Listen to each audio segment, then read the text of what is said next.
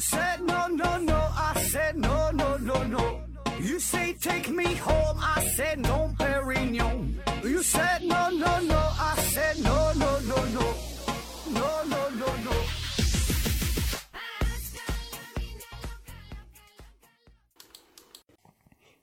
拼命探索，不计后果。欢迎您收听《思考盒子》啊，今天又是短篇节目，回答听友的问题啊。第一个问题，HLKJGS 提问说：呃，我来问一个有深度的好问题，请问需要多少费用才能让何总做一期指定主题的节目？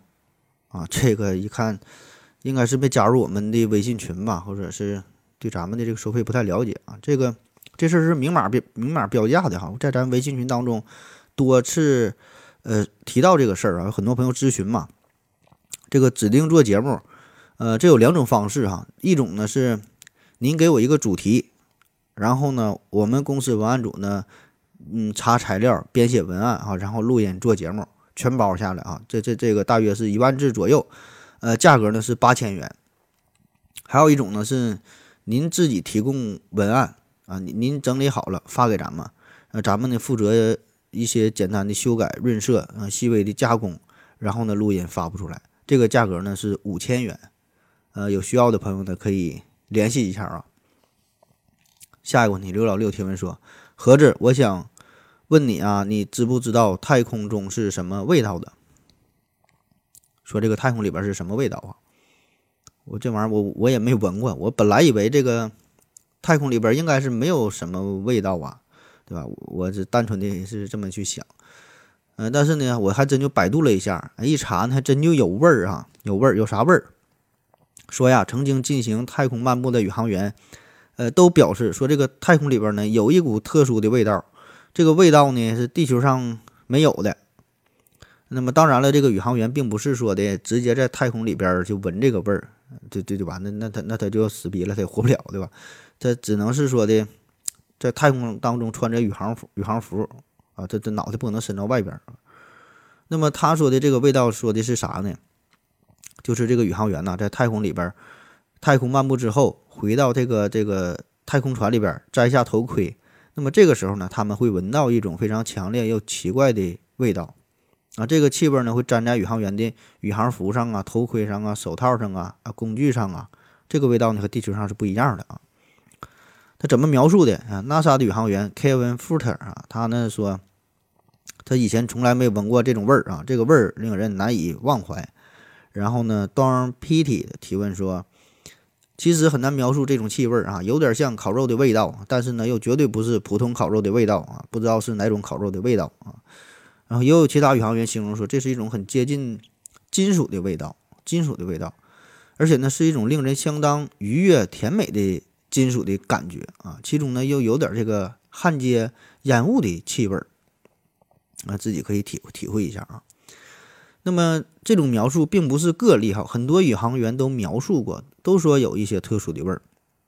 所以呢，NASA 就想研究一下到底是啥味儿啊，就寻求了化学家斯蒂芬皮尔斯啊，找他呢来帮忙做了一个实验，就想要在地球上再现太空当中的这个气味。最后呢，研究来研究去啊，说这个太空当中的气味，说的这个金属味儿，这金属味儿很可能呢是来自于高能离子的震动。呃，也有科学家分析啊，说这个太空的气味啊，有可能和这个臭氧有关，因为这个宇航员在进行太空行走的时候，空间中的氧原子呢会粘附在织物的外表面。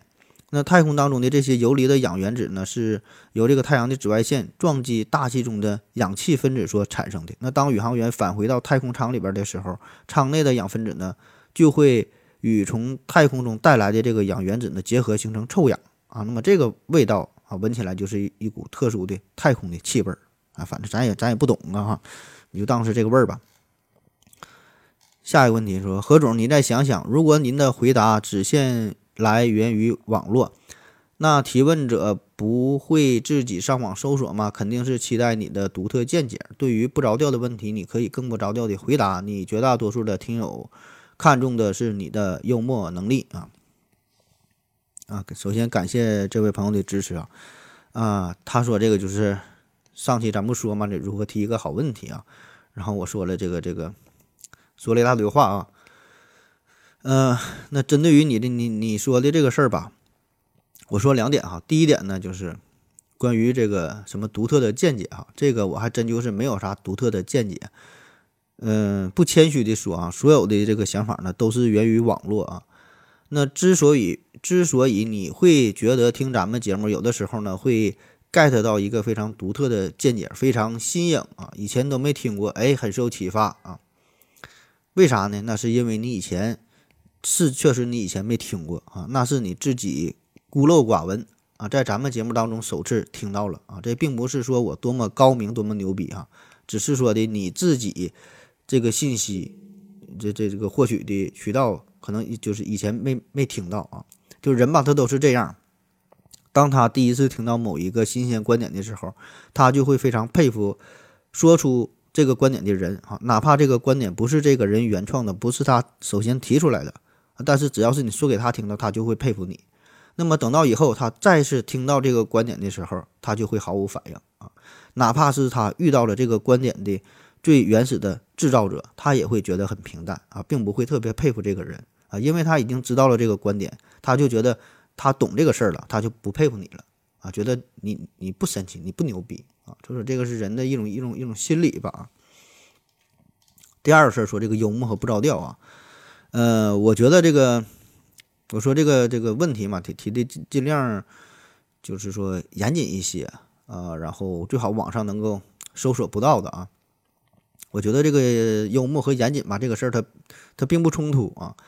严谨是针对啥呢？是你这个节目内容本身，你得严谨，对吧？就叫信源的可靠性啊，严谨。幽默呢是表达方式的幽默，这俩就是一个是内容，一个是形式，就内容要严谨，形式要幽默，这俩并不冲突，并不矛盾，对吧？然后你说这个不着调哈，这个不着调啊，它不代表幽默哈，幽默和不着调的这是两。两回事儿啊，呃，并不是说因为你问了一个不着调的问题，我就可以把它回答的很幽默啊。你问了一个严肃的问题，我回答的就不幽默啊。它没有这个因果关系。你问了一个不着调的问题，我回答的不着调，你也不见得觉得幽默，你只会觉得很无聊、很傻逼啊，对吧？这个幽默的内核，它一定是蕴含着智慧，是智慧带来的幽默啊，并不是不着调带来的幽默。所以，对于一些不着调的问题，我觉得没有意思的问题。呃，我就不搭理你，对吧？嗯，当然这么去做呢，可能就是说，有一些听友就觉得不给我面子哈，我好心好意给你留言写了这么一大段话，你读都不读，念都不念哈，所以说这个事儿咋说呢？你你给我你给我留言吧，我不念是不给你面子，我念了吧，我又感觉是不给其他听友面子，对吧？因为因为有些很无聊的问题，我念了之后感觉就是强奸了大伙儿的耳朵，对吧？这么多人听，每期上万人听。啊，然后念了你一个无聊的问题，所以咋说呢？这事儿你自己自己掂量掂量，对吧？这个懂的自然懂啊。当然，各位你也可以随便问哈，不要有任何的负担啊，不要有很多想法，你想问啥你就问啥。那么只是说遇到一些类似的，我觉得无聊的问题、不着调的问题，我就直接给忽略掉了啊。我并不是采用不着调的方式去回答哈，那样是没有意义的。下一个问题，澎湃提问说。嗯，何总，我就想问洗衣店到底用的是什么化工产品？需要特殊渠道才能买得到啊？百度的答案不敢信，告诉我吧。啊，他说这个洗衣店啊，洗衣店用什么特殊的什么产品啊？这洗衣服可能洗的挺干净，这个东西专业性太强了，咱也不懂啊，咱也没开过洗衣店，我估计可能会有一些非常特殊的化学试剂啊。这个你可以考虑开一家洗衣的加盟店，联系联系呗，看看一些内幕呗。下一个问题，伪科学迷提问说：“何子医生，从你这儿我明白了一个道理，医学的本质是善良。二零二零又支又是支持你挺你的一年，呃，谢谢你六十六期节目给我带来的知识和思考，对我有很大的帮助。也希望二零二一年你可以将这份美好带美好带给更多的人。答应我，加油哦，么么哒。嗯，首先感谢这位朋友的支持啊。”其次啊，男粉丝你就别整的这么恶心了。你说你要是个女粉丝，给我么么哒一下，那该多好。下一个问题，随心所欲五九零三提问说：，呃，年龄越来越大，身边的亲戚朋友啊患高血压、糖尿病这疾病，并且呢，医生都要求病人终身服药治疗。请问何子老师，现在医学越来越发达，是真的不能把这些病治好吗？还是药厂为了利益让患者终身服药？另外，能整一期关于医疗健康类的节目吗？啊，这个问题有点阴谋论哈，阴谋论的想法，故意不把病给你治好，整成慢性病哈，完这个这个厂商赚钱。咱们古话啊这么说的，叫“但愿世间人无病，何妨架上药生尘”。还说呢，学医这个事儿嘛，是德不进佛者不可以为医，财不进仙者不可以为医。那这个西方啊，西方有这个希波克拉底誓言啊，说我将用良知和尊严，按照良好的医疗规范来践行我的职业，我将继承医学职业的荣誉和崇高的传统。当然了，很多人觉得这玩意儿也就是说说而已，对吧？骗小孩的啊，谁能信呢？那人生在世。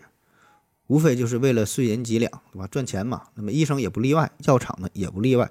最终的目的一定是赚钱。所以呢，他们会不会故意不把高血压、糖尿病等等这些疾病彻底给根治掉呢？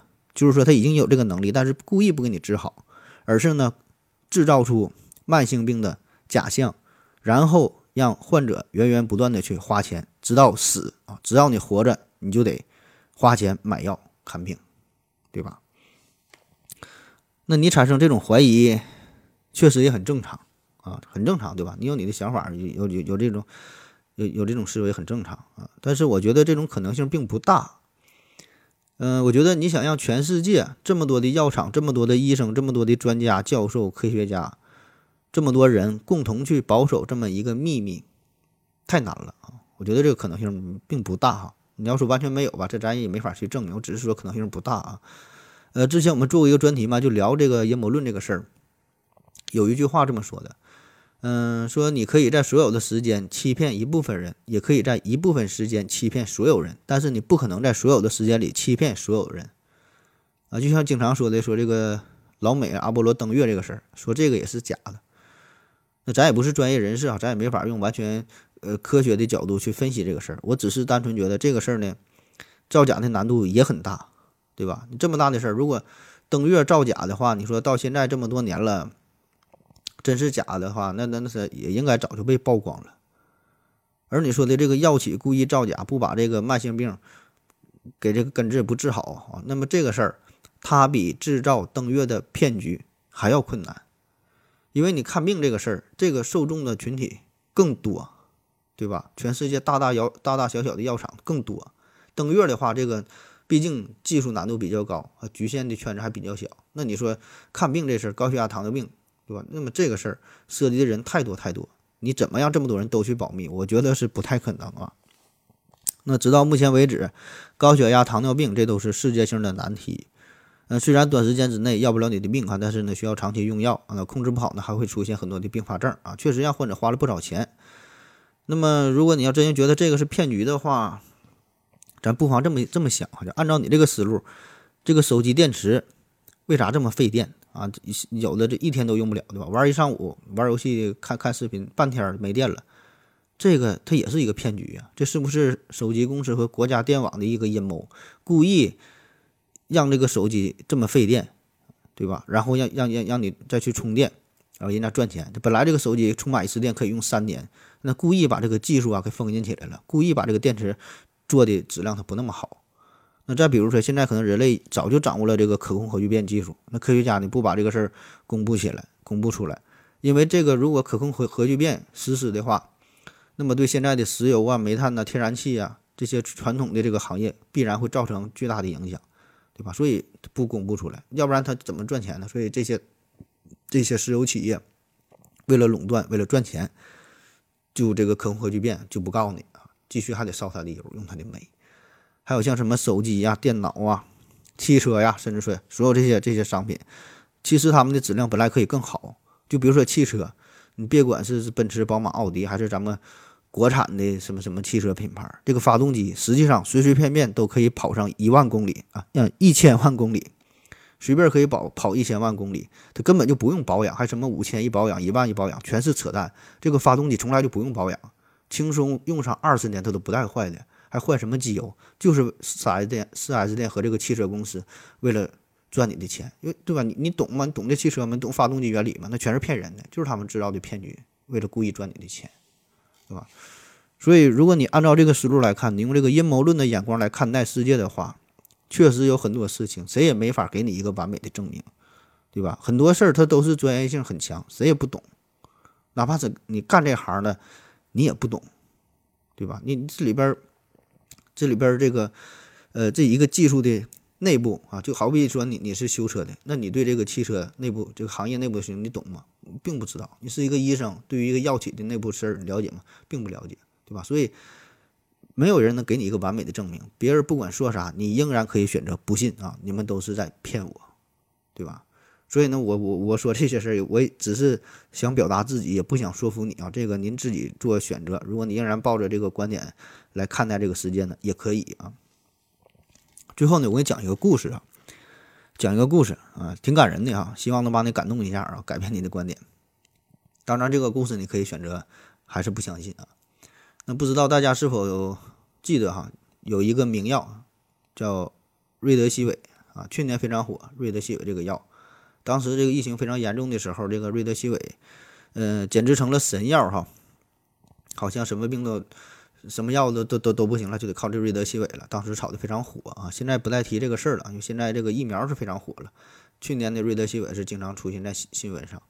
那生产这个瑞德西韦的公司呢，叫做吉利德啊，吉利德这是美国的一家药企。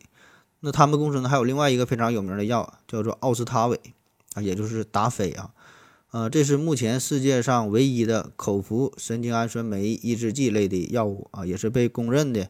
呃，说这世界上最有效的防治流感的药物之一啊，达菲。那每年流感严重的时候，这个药都脱销，你花钱都买不着啊。这个吉利德这个公司啊，它非常年轻啊，是一九八七年才成立。一九八七年，这不像辉瑞啊、强生啊这些大的药厂都有一百多年的历史，但是吉利德这个公司呢，发展非常快啊，已经是跻身世界前十的这个水平。那么这家公司就有一个特点。几乎是不打广告，也不做保健品，就是一门的搞研发，搞研发。他全球有一万一千名员工，那其中六千人是搞研发的，啊，占比百分之五十五。每年的收入有百分之四十用于这个药品的研发，呃，这个比例大伙可能没有什么概念哈。那其他一些大公司。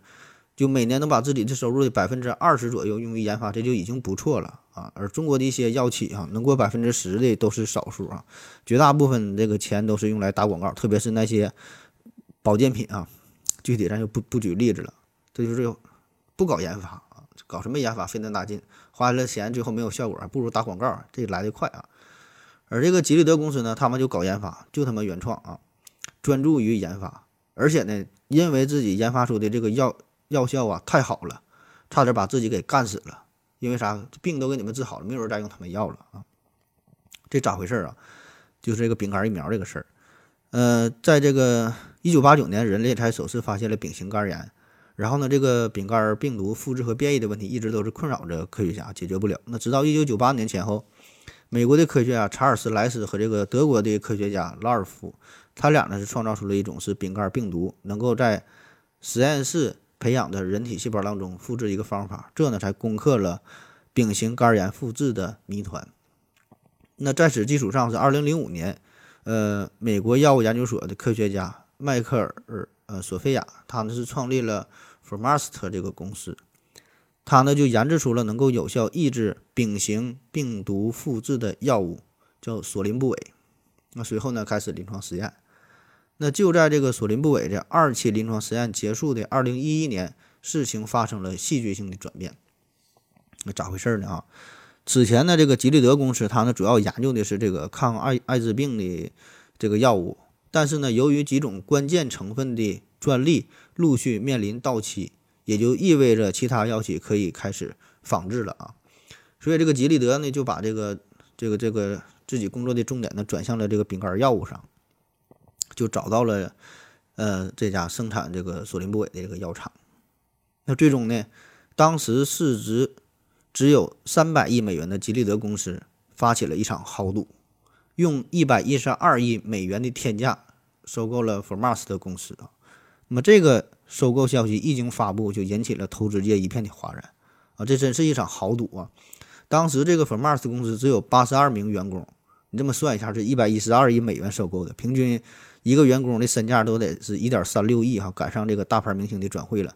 而这个 Formas 公司呢，是一直处于亏损的状态，因为他当时他就研究就研究这一种药，也没有什么产品，他上哪赚钱去？所以说可以说是前途未卜啊。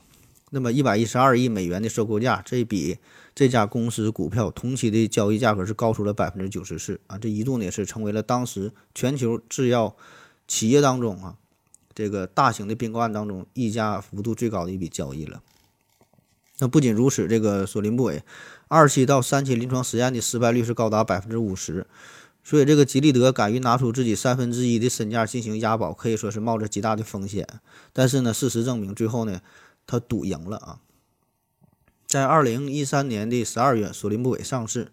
那相比于当时常规的丙型病毒肝炎这个的疗法，那么这个药它呢首次是摆脱了干扰素的限制啊。具体是啥咱也不懂，反正呢它把这个治愈率从百分之五十提升到了百分之八十，治疗的周期也是缩短了一半儿。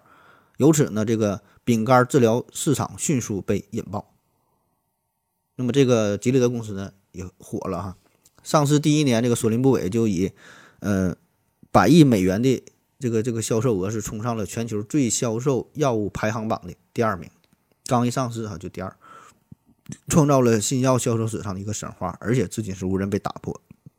那么吉利德公司不仅一年就收回了收购的成本，嗯，还凭这个药物哈一举成为全球十大药企之一，嗯，这个这个效果哈，战绩哈非常辉煌。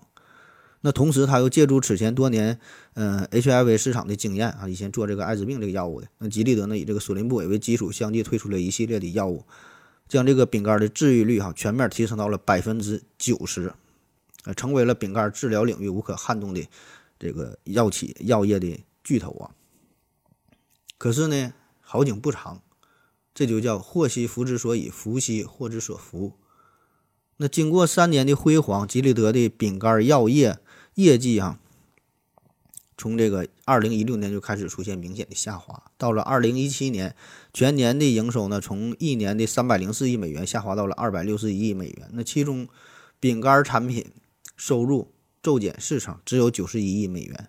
而且不只是他们一家，整个饼干药物研发公司的业绩都开始出现下跌。那到了二零一八年，全球直接抗饼干病毒药物的市场规模比二零一五年巅峰时期缩减了百分之四十，啊，这个事儿很好理解，因为吉利德他们的这个药物跟其跟其他药物不一样啊，咱不说了吗？他能把这个饼干的治愈率啊全面提高到百分之九十以上，这也就意味着吉利德公司的神药啊，真就是完全治愈好，效果很好。那对于他们公司来说，治好一个就少一个客户，就再也不用吃他们公司的药了。啊，所以就挣不到这个这个这个患者的钱了啊。那么同时，初期定价巨高的这个丙肝药物，也在商业保险和低收入患者的双重压力之下开始降价。那么再加上印度啊，他们这个这个呃仿制药品的冲击，丙肝神药是光环不再。那可以说，在治愈丙肝方面，吉利德是完美演绎了什么叫做走别人的路，让别人无路可走，最后呢，自己都无路可走。啊那听了这个故事，不知道你有什么感想啊？当然，这个吉利德他也早就预料到了这一天的到来哈，所以呢，人家也是呃很快的就把这个重点转移到了乙肝啊、艾滋病啊、这个心血管啊、呃其他疾病方面上的这个这个研发啊。那我查到一份资料是二零一七年的数据，说他们公司呢仍然排在世界五百强的第九十二位。那听完这个故事，我觉得可以给你带来一些启发啊，就是。咱有一句话，就是说，呃，君子爱财，取之有道，对吧？对，确实每一家企业、每一家公司都是以赚钱为目的的啊。但是小胜靠智啊，大胜靠德，长胜靠和。那你用什么样的眼光去看待这个世界？这个世界它就是什么样的。好了，祝你好运啊！感谢各位的收听，谢谢大家，再见。